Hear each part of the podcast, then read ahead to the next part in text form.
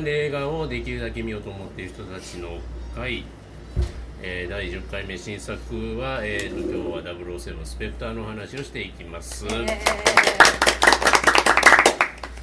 あらすじあらすじなんですけどこれ毎回ねまとめてこよう思って毎回忘れるっていうことで申し訳ないんですけどえっ、とまあ皆さんご存知、えーと、MI6 のえっ、ー、と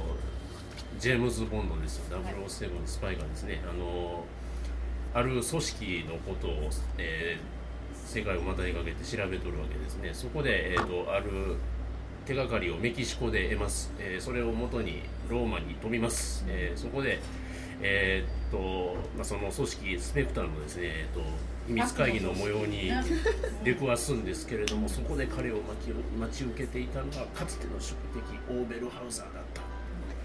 こんなんでしょうそんな感じ。そんな感じ。でした確かに感じ。だったマジでやとめんなはい無理やりですけどねはいはい、えっ、ー、と、えっ、ー、と、もう、お一方はボンドレディと、えー、乗っていらっしゃいました、モニカ・ベルチ。で、メインのボンドガールをレア・セドゥがやってます。はい。三人。なんか本当に出てますよ。一人。あ、一人ちらっとね。ちらっとだけ。ベッドに置いてけぼりにされる人。あのメキシコの女。メキシコの人。あれは本当なるではない。ドクロと一緒に置いていく。すぐ戻る言うたのにね。そうね。だからあれね、あれね、だから終わった後なんかなとか思ったけど、いやちゃうやん。ないない。違うやん。終わる前終わる前。何が？あれ戻ってほしかったよ。いや、私が。あ、そう。いやだっていやいやいや前です前です。だからなんかまたしたなみたいな。でもなんかもう終わって着替えてみたいな感じ。あの終わって今からもう準備万端というところですぐ戻る。最中じゃない。から帰ってくる。慰めの報酬でも似たような感じで置いていかれる人は出てきました。そこも戻った方が絶対かっこいいよね。絶対戻ると思ってたもん。さっさと状態で戻れないじゃない。完全に平行だ乗ってました。いや。だから戻るつもりや。今度どないやねんのよあのヘリコプターに乗った時点であのその彼女が待ってるホテルの上にでもピャッとつけてパッパッて払いながら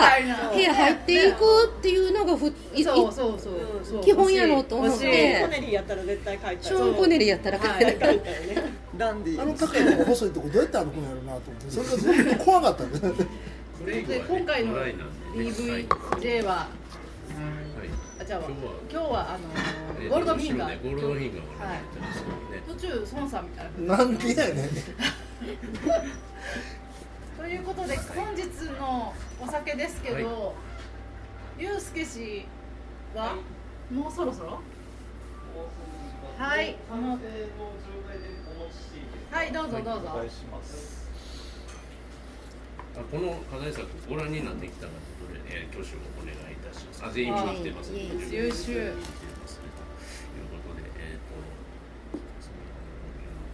話したいですけれども、はい。うん。かな。あの、えっ、と、よくほら、話題になるアバンタイトルの素敵さっていうのがあるじゃないですか。うんそれがなんかすごい春画みたいな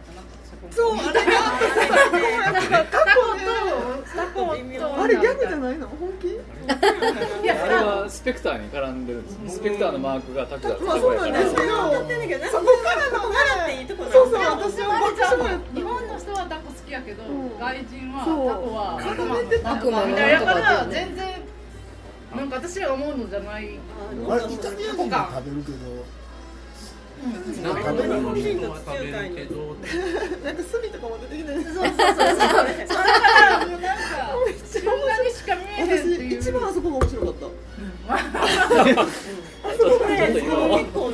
映画として問題今回のタイトルなんだらスカイホールより好きですよえー、そう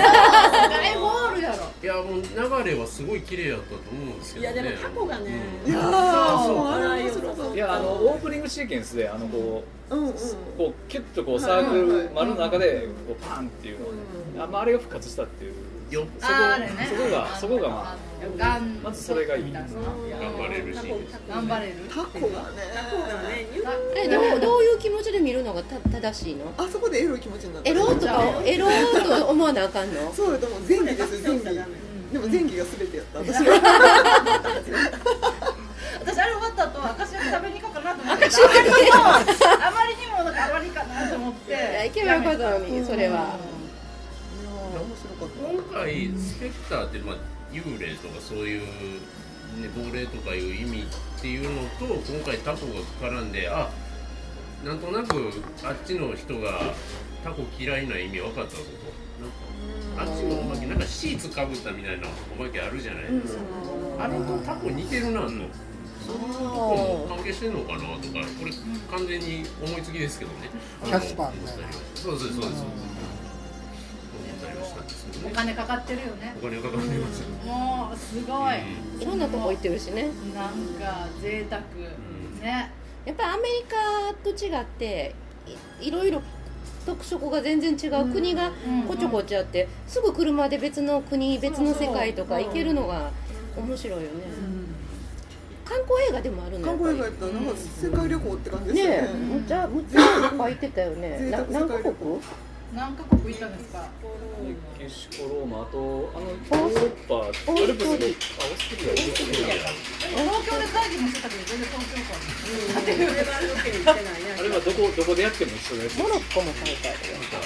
ロンドンもねモロッコあのホテルがあったとこですよね、あれモロッコ。ホテルがあったのはモロッコだと、うん、へえとりあえず私はいろんなスパイ映画と混じってどれがどの話でどれがどの悪役だったかわからなくなってしまいました。今年はなんか当たり年なんでしょうねスパイ映画、あそうなんだ。キングスマンとかぶってかぶって。キングスキングスマンとはかぶらへんわキングスマンとアンクル。とってでなんかつあの悪役のあの人なんだっけ？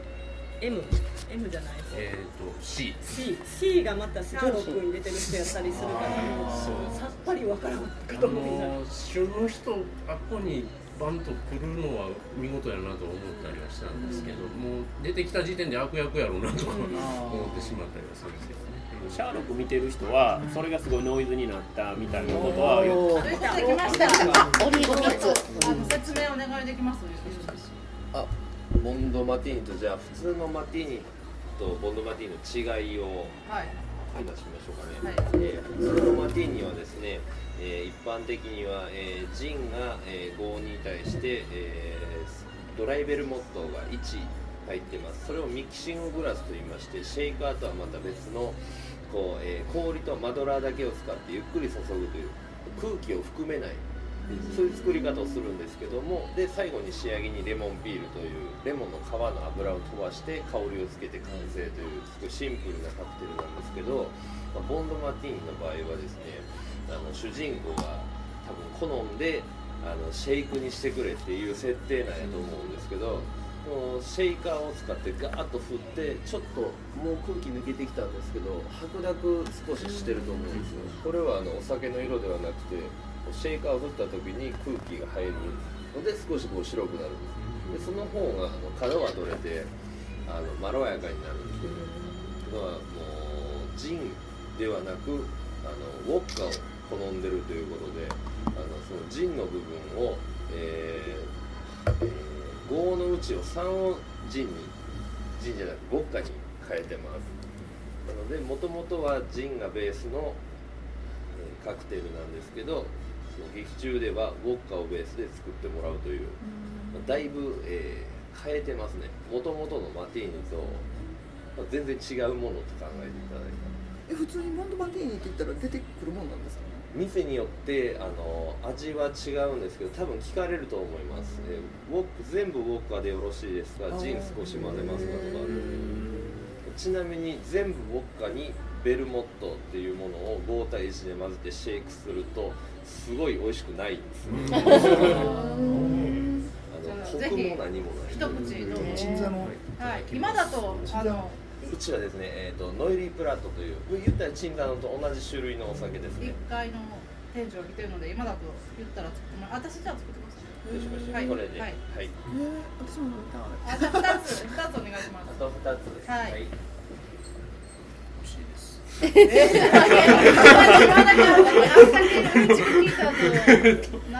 ちなみに部長はお酒が弱いです。弱いので、飲みしながらお話を進めていきたいと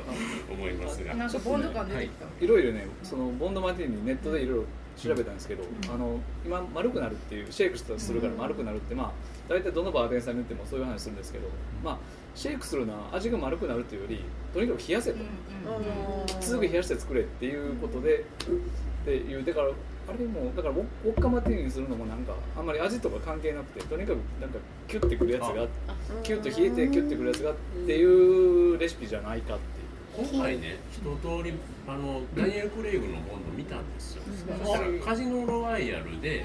あの政府の金を使った大勝負でね博打をやるわけですよ、カジノで。あの相手のねあの悪役から踏んだくるために担保にもう政府の金を使うというひどい話なんですけど、まあ、そのね勝負のさなかで頼むのがまさにこのレシピでのマティーニなのでそこで引き締めるためっていう意味があったかもしれないですね。あの冷たいうちに欧米の人ってね飲むとあのマティーニはキュッと飲みはんね、大体あのちびちび飲まずにキュッキュッて。ああのオリーブかじって。なんかそういうスタイル。みんななんかマティーニそんなちびちび飲んだらあかんって。冷たいうちにギュッと飲んだちなみに慰めの報酬では6杯飲んでありましたね。あのもう数えた。数えた。もうもう6杯前だってあ自分であの寝れないあれはバーテンダーが6杯目です。あのちょっとさっき見てきたんで。なるほど。みんなきついので良い子は真似しないように。あ聞いてました。スライドしてました。私はシャーロックが好きなので水が入ります。はい。ということでじゃあどんどん入っていきましょう。はい。はい。マスキー君どうですかあのあ吹き替えで今回ははいあやっぱりすべきことはないかなと思います、普通普通。ただそのダニエル・クレー版の吹き替えが途中で変わってるえこの4作のそうそうそうあのもともと小杉十郎太さん、藤新種さんから2人テレビ版とソフト版で分けてやってなんか知らんけどスカイフォールからもう子供とテレビ版でやってた人がソフトバンク全部消せるで劇場公開は作っちゃう何かここで差があった一回ダニエル・プレイグがその慰めと帽子とスカイフォールは直接関連のない物語になるみたいな発言をしたのでウィキペディに書いてあるそれも関係あるのかな。けどね4作ねつながってる話でしたしこれはどういう日本のね吹き替えスタッフ思い意図で変わったのかすごく気になる。何か大人の事情があったんですかね ちなみにテレビ版の音が入った DVD 出てますね最近。その藤井修さんのバージョンが出てる。まあそこで揃えるめっちゃ揃えれるんだけど、小杉さんはちょっと惜しいね。ただ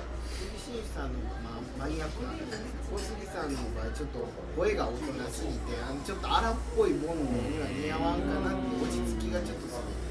そういう意味では藤井新州さん版の方があのボンドに合ってるかなっていう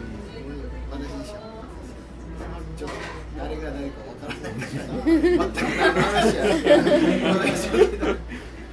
なかなか最近ねテレビで吹き替えを見るチャンスとか機会もね少なくなってるんで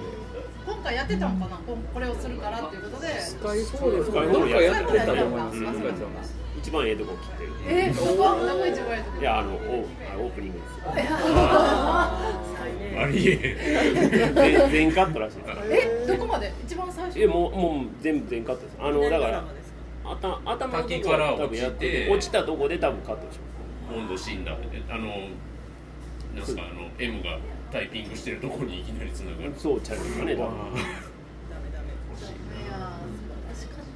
じゃそうなんじゃ前のごめんなさい。ごめんなさターの話に、はい、あの入っていきたいと思うんですけど、えっ、とじゃあじゃあじゃあ中身どうですか？中身。すごい、私今年見た中で、トップクラスで面白い。あの巨大な悪の組織。久々に聞い。たか。あのね、あのあれが好きなんです。会合みたいな。一人遅れてくるでもわったように最初顔が見えない時はほとんど声も聞こえないし寡黙な感じなのに顔見えた瞬間めっちゃしゃべる あのギャップが好きね、参加者のうちの一人が殺される感じ。うん。絶対殺されるよね。あれは殺今日もここ誰か殺せる。平和に行きたいと思いますよ平和に一番八さん。あたりが殺される椅子椅子的にあこれ並び並びでね位置がすごい後ろから生きてるのにずっと入るっていうね大体ねついに座ってる人間が一番議題になる人物でその横ちょうど孫さんぐらい。のあたりの人がこの人を責める悪の組織の会議それすごく好きでそれ面白い。面白い。それをなんかスパイモンチャームって昔あのドロバート・デ・ニーロのあのアンタッチャブルああれもぐーっと回ってバットで思い。切っきりバットでね円卓楽しい。ですよね円卓ってい。うテンションがる悪の組織がまあ復活というか今回出てくるって言ってこうなんか椅子がシュコーンっていきなり下に下げられて消えていくっていうやつがあるんかなって思って。さすがにそこまで。やらなかったあの膝の上に猫とブランデーグラスはありましたけど。ちゃんと猫出すんやって思った、ファンサービスでもなんか悪の意味がいまいちわからんままっていうのがどうなんやろう。もうしょうがないの今の時代やからいやなんか要は各地のテロの黒幕はスペクターなんだよという話やと思うんですけどちょうどね時期的にパリのことがあったので次作りにくいやろうなと思ったりするんですけどなんか思ったりはするんですごめんなさいちょっと沈んでしまった。んですが、えっとでもメキシコがもう最高やね、はいもう私なんかもう最初の部分と、まあ、タコ踊りぐらいまではもう一回見たいもう一回でかく見たいなっていうのがすごいのあ私あの死者の祭りあの死者ね死者の死者のシャンヒデっていうが私全然知らなくて本当に無知で申し訳ないですけど全く知らなくてこんなのあるんやとか思ってそのみんなもすごいしあのだしだしっていうかなんていうかあのフロートとかもすごいし。いやもうなんか行きたくない？そうですねあれは。すごい。こうですだからテキーラなんかあのドクロの。うんうんうん。いやなんか素晴らしくない？あのもう撮影から音楽から全てが。あれを見ただけでも今回見て見るなんか大きい画面で見る価値ありみたいな、あの広場で絶対将棋ダンスとか起こってるよね、でもあれあのまま撮ってるんですよ上も。なんか撮ってるの聞いてる。え本当に？ヘリ。ヘリがねすごい。本当にこれあかんよ。と思いながらヘリが360度回りながら飛ぶってこんな飛び方できるんやって思ってすいませんお待たせしました。もう一個だけボンドバティーノ聞いていいですかはい。これ三つオリーブっていうのははい。ボンドマティーノえー、と劇中ではあの3つ入ってるんですけどあれはあの人がわがままなだけですね。あーはい。三つ入れてみたい3つ入れてくれと。で俺の顔覚えてるだろうみたいな感じで行きつけのとこでポンって出てきたとしたらあの絶対にその人が指定してると思います。なんであの一元で行ったバーであのボンドマティーンであのこれをオリーブ3つつけてくださいって言ったら多分ちょっと嫌な顔さい。れやられる。行きつけやったらいいけど一元やったらもう絶対やられるそうです。なんであの行ってるバーには多分あの人はよく行ってるんだろうとかそういう考察ができるわけですね。もしかしたらマスター微妙に嫌な表情してるかもしれない。映画の中でもすいません。途中でまたボンドマティーノの話はいどうぞはい、僕は結局、えー、とこれもエキスポの IMAX で、え2回見に行きまして、はい、僕はもうあの大満足あの確かにねいろんなあのツッコミどころというかちょっとどうかなっていうようなところは正直あるんですよ。あるんですけどやっぱりえー、とカジノロワイヤルから慰めの報酬に行くにあたって、まあ、続きもになってしまったわけじゃないですか。でそれを全然別の監督がやってることを、まあ、しばらく間が空いてスカイフォールでサンメンデスが引き受けてで、まあ、比較的関連性はそんなにあの強くないんですけど、まあ、あの流れ的に受け入れてで最後にもう一回最初はなんかね嫌がってたらしいんですけどやるのでもまあビジョンが見えたっていうことでやるってなった時に、えー、ですか嫌がった。そう最初はもうだから断ったっていう表あの報道も結構流れたんですよ、うん、でも結局やるってなった時にそのビジョンが見えたからやるっていうような話やったらしいんですけどこれがそのどういうもんなんかなって言って作品見てああなるほどなと思ったのはやっぱり4作をもう本当にダニエル・クレイグのボンドとしてもう全部一つの物語としてもまとめ上げたっていうこの手腕はその自分が監督してない前の2作品も含めて最終的にこのな物語にまとめてしかもそのジェームズ・ボンドとしての成長をダブルーの昇格から最終的に、えーと、新たな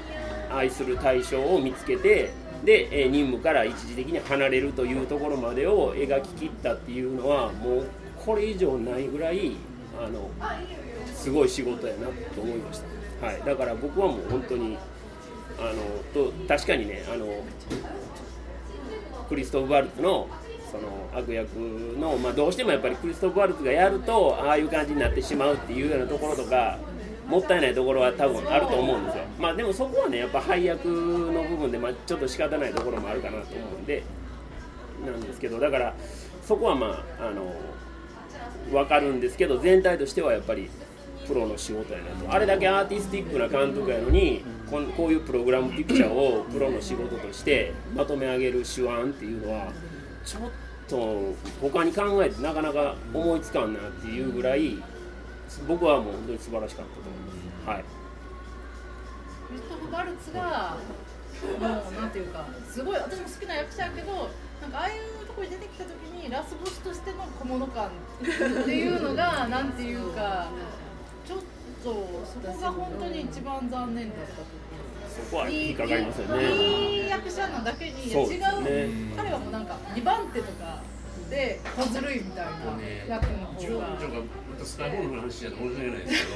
けど、ハビエル・バルデムの化け物感がすごいじゃないですか、あの顔でかいし、なん。か、うん、あのあの感じからくると、ちょっと地味やったかなとは思わないですよね。クリストフ・ヴァルツでいうとあのイングロリアス・バスターズに実は、あの今回のボンドガール出てましてレア・セドゥね。あの娘。最初の最初のシーンでほんまセリフのないやつなんですけどあの時から何やこの眼光鋭い姉ちゃんはとあのそうです。あの娘が何人かいたと思うんですけどあのユダヤ人をかくまってるところの末娘がなんか出てるんですけどそこで共演もしてたというそう話もね。あったりするんですけど、うん、レア性ともごっつくなってますね。でもそこまで私なんかよくわかんない。のレア性そんなにワンダガール的、可愛い？敵ではないけどめっちゃ可愛かったと思ったけど私。そう。可愛い高校のボンドガールってずっとでも出てはいます。私なんかケイト・モスやなケイト・モスやと思った、ケイト・モスやケイト・モスかなと思って。でもおかしいよな娘か？そうそう。なんかアデルのイメージが強すぎるああなんか可愛かったけどそうかなでも結局若い女が好きなんやと思いながらでもあれ実際にはね好きにならないよねボンド、うん、マドレーヌは、うん、私がマドレーヌなら絶対ないわ。あの列車の後にないあそうないない。絶対ない。てかでもああいう列車でさ何やろ。他の皆さんね普通の格好してるのにあんなに急にドレスアップしてて浮いたりしないやそれはいいんじゃない？それはデレ的にはいいわね。的にはいい。いいけどあそこでボンドには惚れないと思うあのモニカ・ベルチのなんかこう無駄遣い感そう。あとあとにもうちょっとなんかあるかと思ったらいやなんかせっかく好きやのになんかちょっとそう私はもっともっといろいろあってもいいんちゃうかなそうね。そうロマンス部分が説得力は全然ないなと思いますよ、ね、さ喪服の未亡人を葬式の後、うん、犯すっていうのは、うん、なんか犯すっていうかやっちゃうっていうかわかんないけどそれってなんか定番まあ、下手なそういうエロ映画ではないぐらいのタコより偉いよね。タコより絶対そっちの方がエロいねんけど、戻ってきてとか言わさないでほしかったっていうか。なんかちょっとかわいそうでしたよね。ベルッチが。どっちがいいですか？男子は。モニカ・ベルッチかレア・セルとかどっちか。いやでもねハチさんどうです？どっちどっちにします？めたらダメです。さあ全世界の女性を敵に回すか否かちょっと言わせたよどっちどっちがいいですか？それをねまあなかなか難しい。いやじゃあシさんはどうしますそうなんや。そうなんやえー、なるほど。私も言わせてください、うん、私ボンドより絶対 Q なんですよ。絶対 Q ね Q 人気が高いで。すね。あの童貞感あふれるあの 前髪あの唇、もうどこをとっても萌え要素しかないっていう、もう完璧ですよ、Q は。私はずっと見た後はもう、Q の Q は Q との Q って言い続けてあのあのね、さえ渡る頭脳にあの外見ですよ。そう、あのオタク感。今の時代、ボンドありえへんと思って。あの英語？うん。発音とかもちょっとひねたかひねたっていうかすごいオタク系っていうか、英語なんかオタクっぽい。オタクっぽいっていうか、イギリス人ってそうそう英国人のね。イギリス人のなんかくどい男こんな喋り方。そうそうそう。くどいくどい感じの。そうそう。今回現場出てきましたね。そう。でもあれ絶対普通やったら逃げ切れんと思うけど逃げ切った。酵素カクテル飲まけ修学旅行かなんかに限り修学旅行って言い回しがあっちなのかわかんないですけど。でもまああそこあのシーンがなかったらもう本当にあのオタク感あふれるややこしい萌え少年やねんけどああれがあったからあちゃんと現場でもそれなりに逃げれ逃げたり戦えるかどうか分からへんけどそれなりにちょっとはちゃんとししっかりそうなんですしてるん寒いところに来たからあの歌を見れてもう満足猫できっと戯れるところは見たかったかな猫に猫に匹飼ってる。あ飼ってるって言ってそう前ねそれ見たらもっとなんかポイント高かったね。そう次回。次回作に。持ち越し持ち越し Q が外に出てきてなんかミッションインポッシブルのローグネーションのサイモン・ペグでかぶるなと思ってたんですけどわかりました。めっちゃ興奮してしまった。めっちゃ興奮しすぎてこぼしてしまった。見終わった後 Q のことしか頭にない。そう。めっちゃ良かった。でもミッションインポッシブルに似すぎ問題もないそのなんていうか。ね。チーム感がなんかそのそのさめっちゃやばいとこにこぼしてさめっちゃおもらし感あふれる。とこだそれを思うとなんか脚本的にはミッションインポッシブルの方が良かったのかなって思っちゃうけどでもゴージャス感金かかってますそれヨーロッパと？あそうか。アメリカのさ。あるんじゃないの？様式様式美本当や建物とかの豪華絢爛な感じってやっぱりヨーロッパの方が凝った絢爛さがある。んでまあいろんなとこ行くからね、それぞれの。今回のあのメインはねクリストフ・ガールズですけどその実動隊の人ねあのメツブス室です。けどでかい人ですけど、あの人の持ってる銃が素晴らしいですよね。なんか最初バカでかいの覚えてないですかね皆さん。えー、一番最初ですよ。もうちらっとなんか銃口が2つ見えて見間違いかなって思ったんですよ最初。そしたら次に撃つ時にあの2つ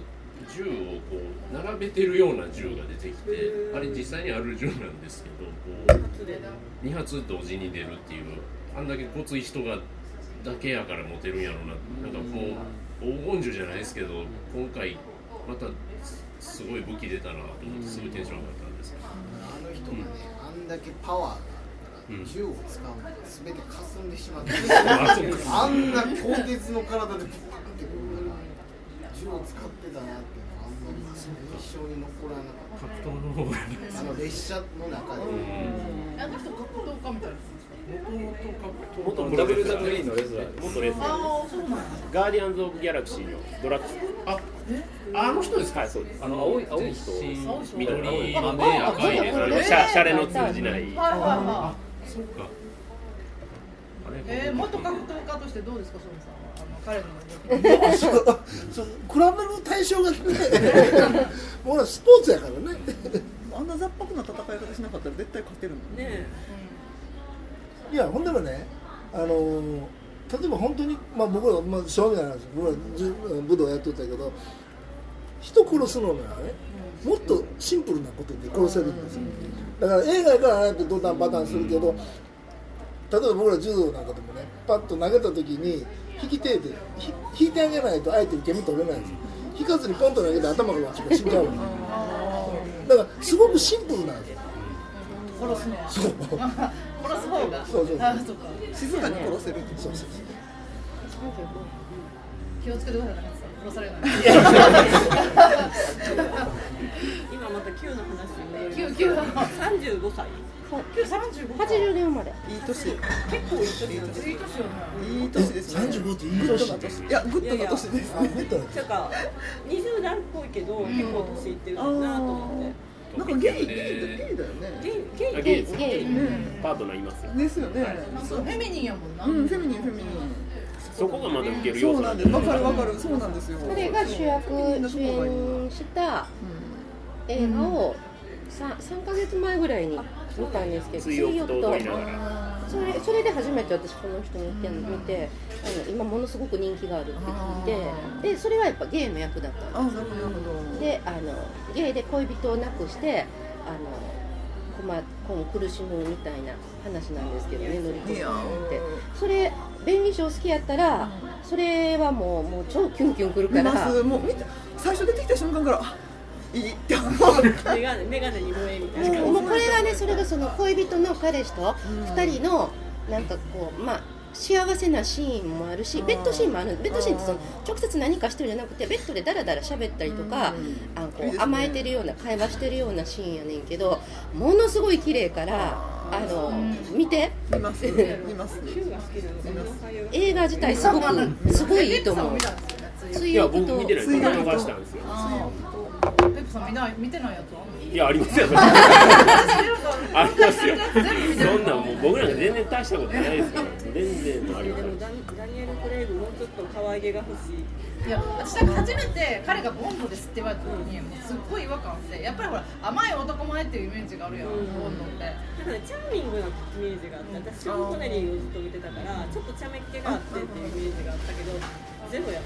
でもダニエル・クレイグってこう言って今あのこれパンフレットの表のこの白いタキシード、これね彼はうまく静止画はいまいちやけど動いた時がセクシーっていうかその体がいい。そう動画の人よね彼は、うん、動きがかっこいい。動本動きいいよ。動きがねそれがかっこいいからねもうレイフ・ファインズが走った時にああもう年いったレイフ・ファインズって感じで。それは S を見た時にも感じて藤田誠感があるすごい藤田誠何あの、えっと、純情派のソロとかねあのもだいぶ偉い人なんですけどデカ感があるそう現代に出したらあかんこの人って感じやったねジュディ・レンチと違って殉職してもグッとこねえだろうなでもなんかいつも活躍するね、えそもそもゼロでもレイブ・ファインズあんまり割と若い俺はもう60人俺はもうこん。なに動く初めてです。動かないあんなもたもたあの最初の女性が前前の M 最初のあそうそうビデオに出てきたビデオメッセージの女性がその辺も全然わかんない私初めて見たんですけど完全に初めてで。ゼロゼロセブンそのもの？をそのもの。え昔のやつは見てる？いや全くあそうですねショーン・コネリーもじゃあバージンバージンバージ。ン破られたんですよ。急に急に急に。急に？タコちゃうのタコ。タコにタコ Q ってもともとおじいさんなんですよ。あそうなんだくなってえ彼スカイホールからですね。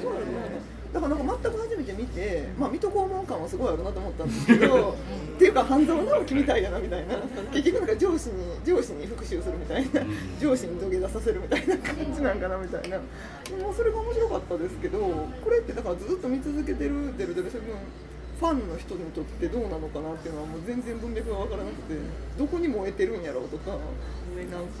燃えポイントはそれはやっぱり「スター・ウォーズ」でも同じようなことを思った。内容には触れませんよ。あのスター・ウォーズがあれじゃん第1作は70何年でしょ？でももう約もうあと2年で40年っていう約40年。これも、えーと、一番最初の映画作られたのって何十年前 ?60 何年かですよね確かにでやっぱあの、まあ、古い映画の時はまだ生まれてなかった人もいると思うけど結構好きな人はずっと見てるやん。俺らが見てて洋楽劇場っていううんそうそう。すごい。なんかあの真剣に見るとはなしだらだら見るそう。で一応だからそれでこう文脈が分かってる人が見るのと現代アートもそうやけど文脈分かってないでポンってなんか例えばこう何もない箱見せられても分からへんけどその流れと意味と文脈が分かってると全然別のものじゃないですか。なんかそういう意味で私なんもうほとんどっていうか映画館でこれ見るの初めて007のシリーズ何も見てないから「あのスター・ウォーズ」もやけどだからそういう人とずっと見てる人は全く違うやろうなと思って。あの私は結構007不安なんだよって言って見たっていう人この中いらっしゃいますねだから割と007には一過言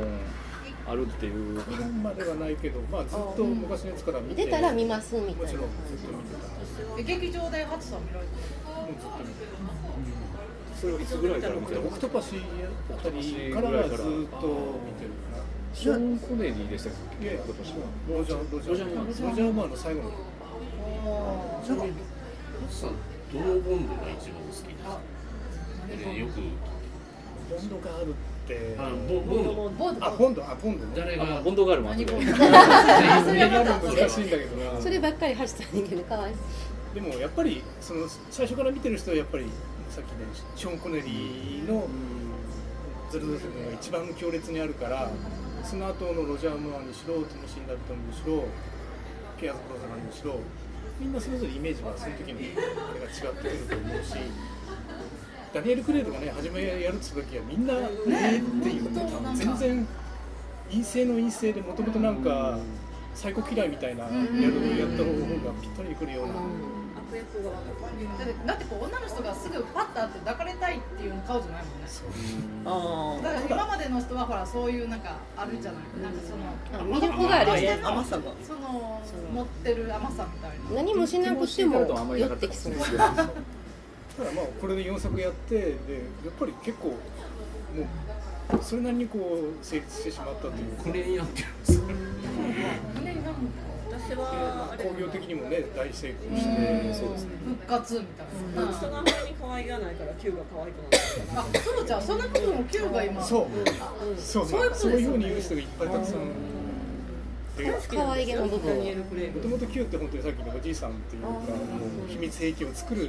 ちょっとオタクっぽいえー、で。もずっとね見続けてきてやっぱりその憧れ憧れみたいな対象なんですか？ジェームズ・ボンドっていうのは、はい、映画ファンにとってはやっぱり一つのこう記念碑というか。いやそうなんですけどあのあの人物像に憧れるっていう。もうシードでありそのドライマティーニであり、はい、アストン・マーチンでありもうかっこよさのなんか一つそしてボンドガールですね。で常にこうねいい女がついてるいい女がついてまうっていうのは今までのこうアクションヒーローの中でもやっぱり突出した存在だと思う、やっぱ今の時代にハードボイルドなかっこよさを描くのはすごい難しいなっていうのをやっぱり私とかが見ても思いましたよね。なんか文脈を知らない人はそう思うよね。やっぱそこにユーモアとかギャグを混ぜないともう成立しないよな普通っていう。それはすごい思う、ね、文脈知らないか思うやろうなと思うけど、こう本当に今の時代に今の時代に普通に今時の映画を、普通に見てる人が見ると、それ思うよね。そうそうそう。スパイやのに自分の名前はボンドって。そう。理解言うから。そんなことありえんやん。普通。でもなんかその大きな破綻なくやっぱりああいう世界を作ってるのはすごいなって思います。世界観はね。うん。まあもちろんいろいろ突っ込みどころはあるにせよ、すごく面白かったし。久々に今回秘密基地が出てきてくれたのなんかテンション上がりますよね地下に降りていくやつあれあの隕石あそこ秘密基地にあれまさにキングスマンあこれか秘密基地にご招待っていうくだりはね昔あのちょうど黄金銃の像とかもあの今年クリストファー・リーが亡くなったので見てきたんですけどあれでも秘密基地ちゃんと出てきますからもうあのの向か砂漠で迎えに行ってから、うん、あのあの部屋に迎え入れるまで殺すやつなんでやんねんってそこはせ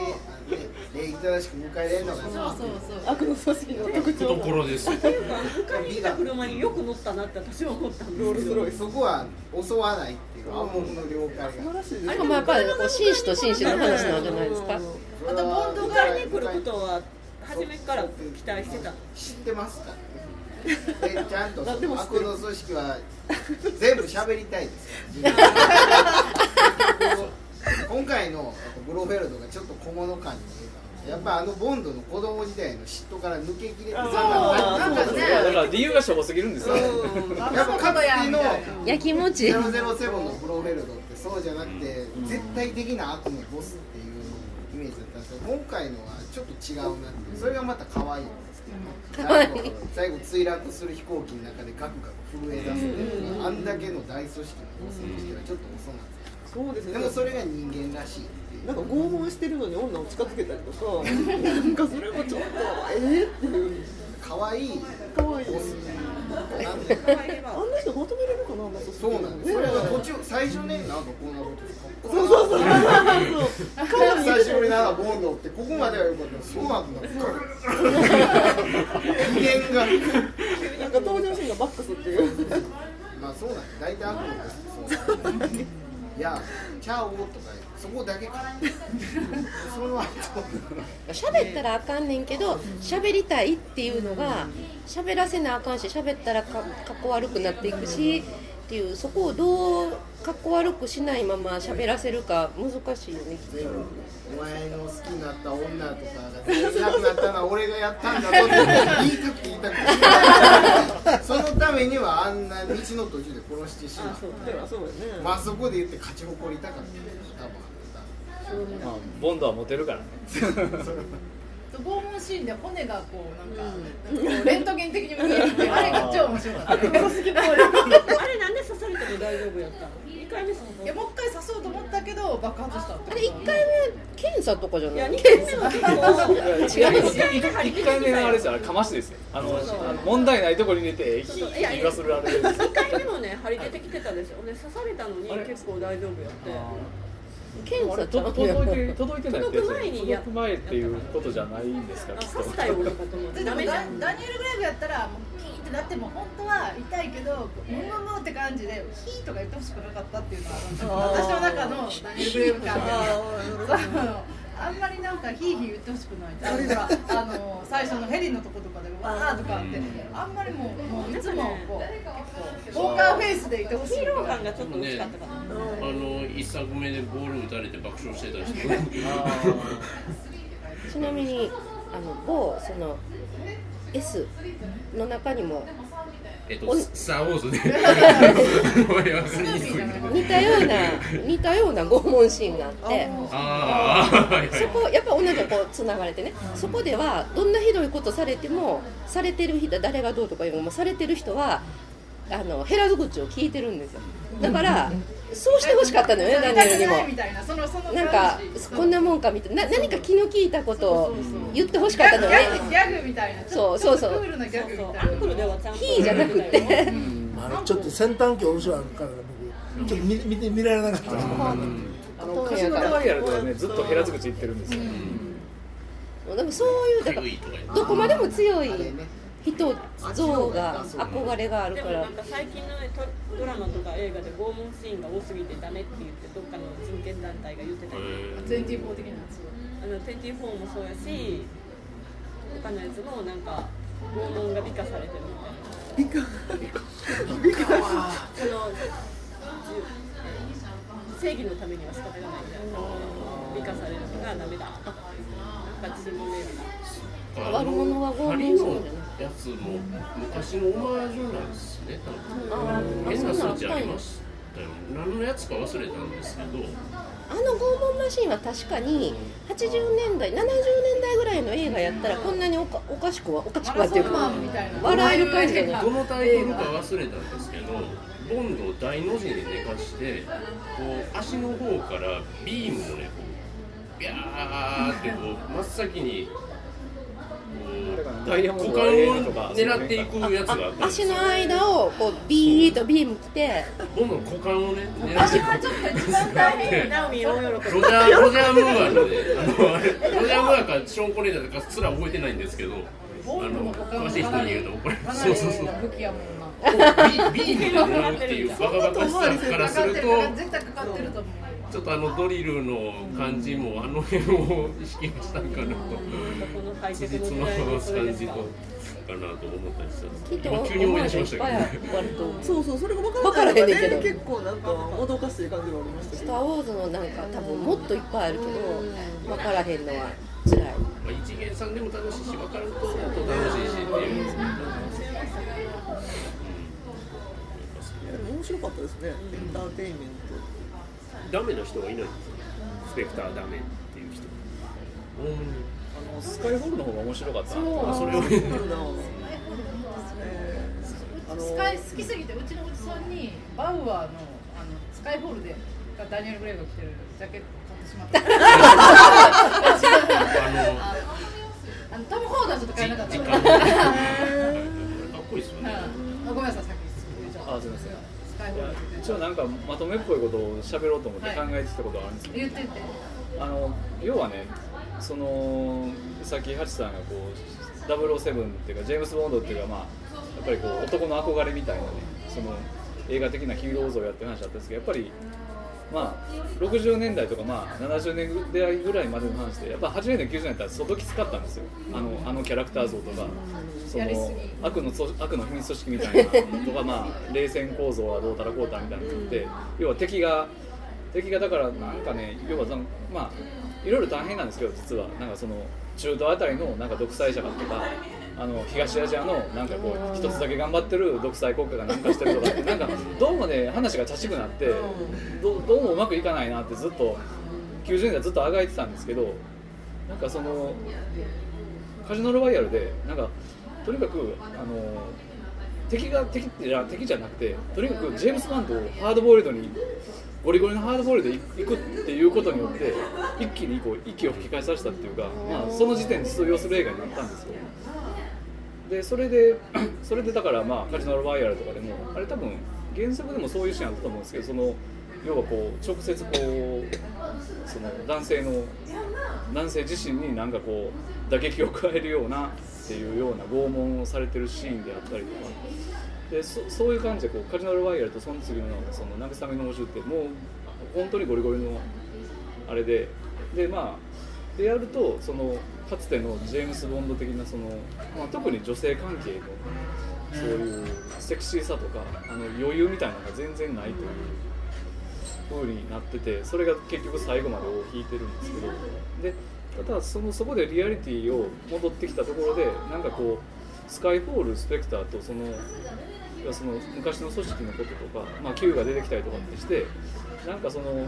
リアリティをなんとなく持たせてあの昔の元のシリーズの形に返していたっていうか、まあ、これでこれがまあなんていうかねまあ007誕生 4, 4編4作で007誕生みたいな感じなんかなっていうふうに僕は思ったんですよ。誰がどう料理するかとか次結構楽しみ。今回はだから完結なんですか？ダニエル・クレイグ編は綺麗にまとまったと思いますけどね。なんか次もやるりではある。のかな次はだからダニエル・クレイグ3面にすぐ多分やらないと交換して次の新しいダニエル・クレイグやりますとかって言ってるのもちょっと見たん。だあと1本契約があるとかないとかっていう話があるんですけど、僕はでも分かんないです。あ次黒人の人がなるかも。ああいいですね。イドリスエルがねあのちょうどパシフィックリムのあの司令官司令官ペントコスト司令官。九を残してくれたら私はそれで。九は残るんでしょうね。人気やから。九とマネーペニーは残ると思う。マネーペニーも良かったですね。出なかったけどマネーペニー良かった。